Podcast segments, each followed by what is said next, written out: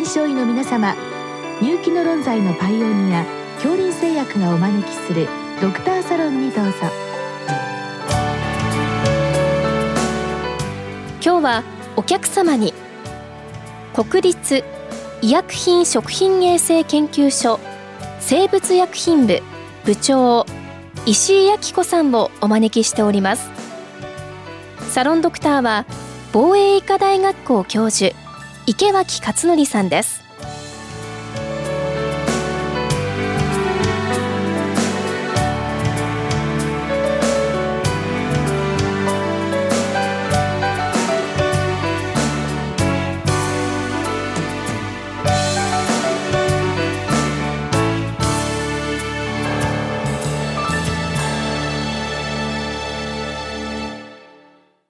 石井先生こんにちは。こんにちは。よろしくお願いいたします。今日はあの治療薬のことで分子標的薬に関してなんですけれどもあのご質問の内容を見ますとどうもモノクロナル抗体に関して特にまあお知りになりたいという印象を受けました。で先生まずはあの分子標的薬これはどういう薬になるんでしょう？はい、えー、分子標的薬というのは原因になる分子に狙いを定めてそこに結合するものをデザインして作ってきたような薬のことを言っています。うん、低分子の分子標的薬と高分子の分子標的薬がありますけれども今日のご質問はその高分子の分子標的薬の方だと思います。それをまあそのターゲットに、えー、と結合させるのに手段としてまあモノクロナル抗体これはまあ大分子ということでそれもまあ逆に言いますと分子標的薬の一つというふうに考えてよろしいわけですね。はいその通りだと思います。うん、あとまあこれもあの、だからどういう意味合いがあるかっていう専門的なところまでわかりませんけれども、やっぱり小分子の場合は細胞の中の何かターゲットにそこに行けるけれども、モノクロナル抗体も大きいですので、基本的には細胞外のまあターゲットという考えでよろしいんでしょうか。はい、その通りです。あのちっちゃい薬の場合は、標的のポケットにはまり込むような形で作用する場合が多いですけれども、モノクローナル抗体はタンパク質同士の結合を阻害するような大きい分子同士の結合を阻害することで働くような作用基準を持っているものが多いです。うんうん、まああのそれこそ今までの創薬薬というのも何かに対してのターゲットでまあ薬が作られて、えターゲットをまあ抑えたりあるいは活性化するというまあベータブロッカーなんかもそうですしところがこの分子標的薬特にこのモノクロナル抗体っていうのはもう今いろんな領域で使われて、えー、印象としては従来の薬よりも非常に効果があるという印象があるんですけれどもこういった分子標的薬のこう特徴というのは何なんでしょうか？はい、その名前の通り標的となっている分子に特異的に働くということで、有効性が高いという特徴があると思います。うんで特異性が高いということは関係ない分子に結合しないので安全性面でも懸念が少ないという特徴があってよく使われるようになってきていると思います。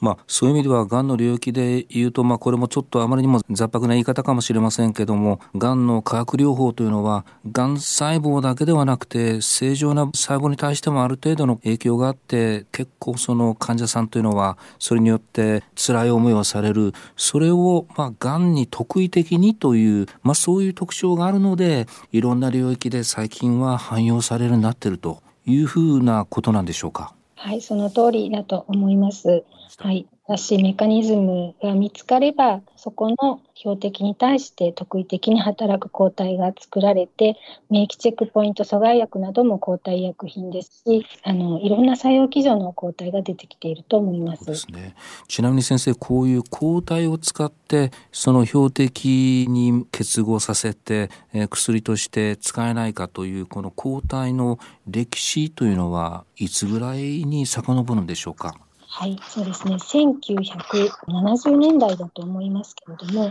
ケラーとミルシュタインという方が、マウスのモノクローナル抗体を作成する技術を開発されまして、そこから10年以上経って初めて、あの、マウスモノクローナル抗体が実用化されました。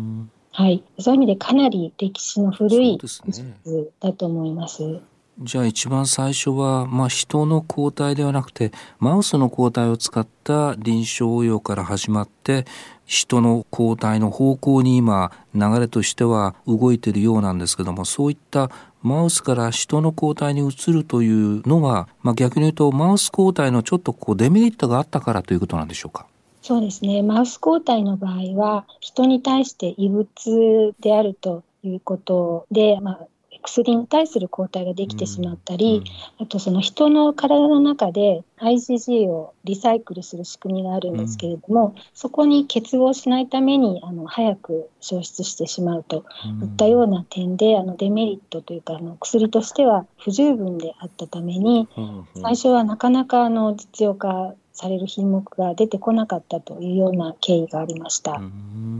そこのところをマウスじゃなくてキメラにしたり人化することによって、えー、その免疫原性を落としてなおかつ基本的にはその半減期も長いので、まあ、基本的に抗体製剤はちょっと痛い思いして注射しないといけないので、まあ、それをまあできるだけ間隔を伸ばすということで今進歩してきているということなんですか？そうですね。あの、抗体の Y の字の根元の部分、FC と呼ばれるんですけれども、その部分を人の配列にすることで、血中半減期が維持されるようになりまして、それが大きなブレイクスルーになって、今のように多数の抗体薬品が実用化されるようになったと思います。はいはい、そうですね。あの、まあ私もそうなんですけれども、いろんな領域でいろんなそのモノクロール抗体があって、一般名ですとか商品名は知ってるんですけれども、実はそれが、えー、マウス、キメラ、人、なのかっていうのは実際よくわからないんですけども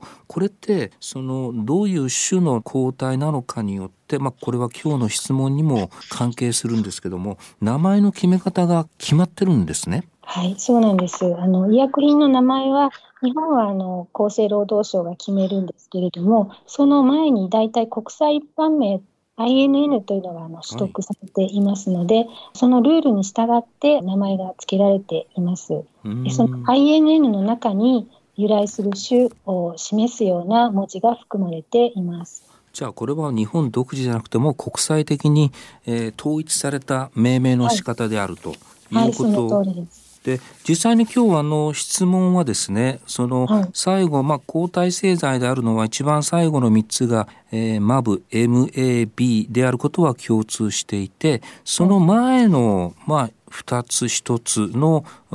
アルファベットが若干違うんですけれどもこの違いはどういう違いというふうに理解すればよろしいんでしょうか？はい、えーと、よくあの見かける抗体としては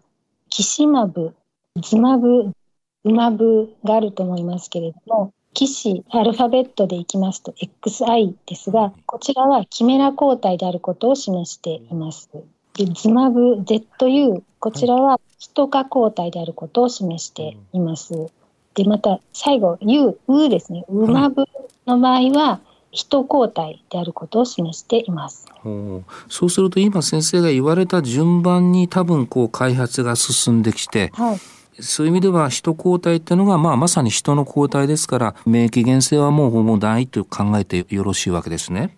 あそうですね。あのだんだん免疫原性はあのキメラ人か人となると下がって、一般には下がるんですけれども、うんうん、実際は人抗体でも抗薬物抗体っていうのは出てくるんだっていうのが分かってきておりまして、はい、実はあの課題としてはまだ残っているような状況です。あのこれ確認ですけどキメラと先生おっしゃったのは人とマウスのまあ混在したキメラという意味なんですね。一般にはマウスと人そうですね。うん、でただあのマウス以外の動物から取られてくる場合もありますので、うんうん、はい。あと先生もう一つ私人化抗体と人抗体の違いがちょっとはっきりしないんですけれども、これどこが違うんでしょう？はい。ヒト化抗体というのは動物から取ってきた抗体のうちの相補性決定部というところだけを残してあとは全部人の配列にしてしまったような抗体です。いわゆる Y の字のあの Y の上の部分が若干これはまあマウスが残ってるっていうんでしょうか。そういう考え方でしょうか、はい、そうです。はい、ヒト抗体は最近ですとあの人の細胞から取ってきたり、あるいは人の遺伝子をライブラリっていうんですけど、作ってそこから取ってきたり、あるいは人の抗体遺伝子を入れたトランスジェニックマウスを免疫して取ってきたりというちょっと特殊な取り方をする場合にヒト抗体が取れてきます。そして今日の質問の一番最後、セフトってありまして、あれ、はい、マブと違うセフト、これなんだろうとちょっとあの疑問なんですけど、これ何なんでしょうか？はい。このセプトはレセプター、受容体から来ている言葉でして、受容体、多くは受容体の細胞ガイドメインと、抗体の FC 部分を融合させた FC 融合タンパク質の形で医薬品になっているものです。そういう意味では、まあ、モノクロナル抗体をまたその何か改良というんでしょうか。まあ、融合タンパクという意味では、まあ、モノクロナル抗体のまあ範疇に、まあ、すっかりは入り込まないけども、類似したものというふうな考えでよろしいんでしょうか。はい、そうですね。機能的にはとても似ていまして、例えば TNF 受容体と FC の融合タンパク質は、はい、TNF 抗体と同じような働きをします。わかりました。まあそういうことであの1970年代に出てきて今いろいろとこう開発が進んでいるモノクロナル抗体製剤なんですけれども先生今後の展望、まあ、次世代型の抗体とかですねそういったことは今どういう状況なんでしょう？はい。最近ですね、あの一つの抗体が2種類の抗原に結合する二重特異性抗体とか、抗腫瘍作用をより増強するために糖鎖部分ですとかアミノ酸残機を改変したような抗体など、改変したものがいろいろと出てきています。うそういったまあ根こそぎ概念を変えるというよりはまあちょっとしたモディフィケーションによって抗体のこう機能を高めるというようなそういうまあ次世代の抗体製剤というような考えでしょうか？はい、そうですね。あの、今までの形ではうまく治療できなかった疾患を治療できるようになるっていうものがどんどん出てきています。もうますますいろんな疾患で広がりそうな抗体製剤という印象を受けました。どうも先生、はい、ありがとうございました。はい、ありがとうございました。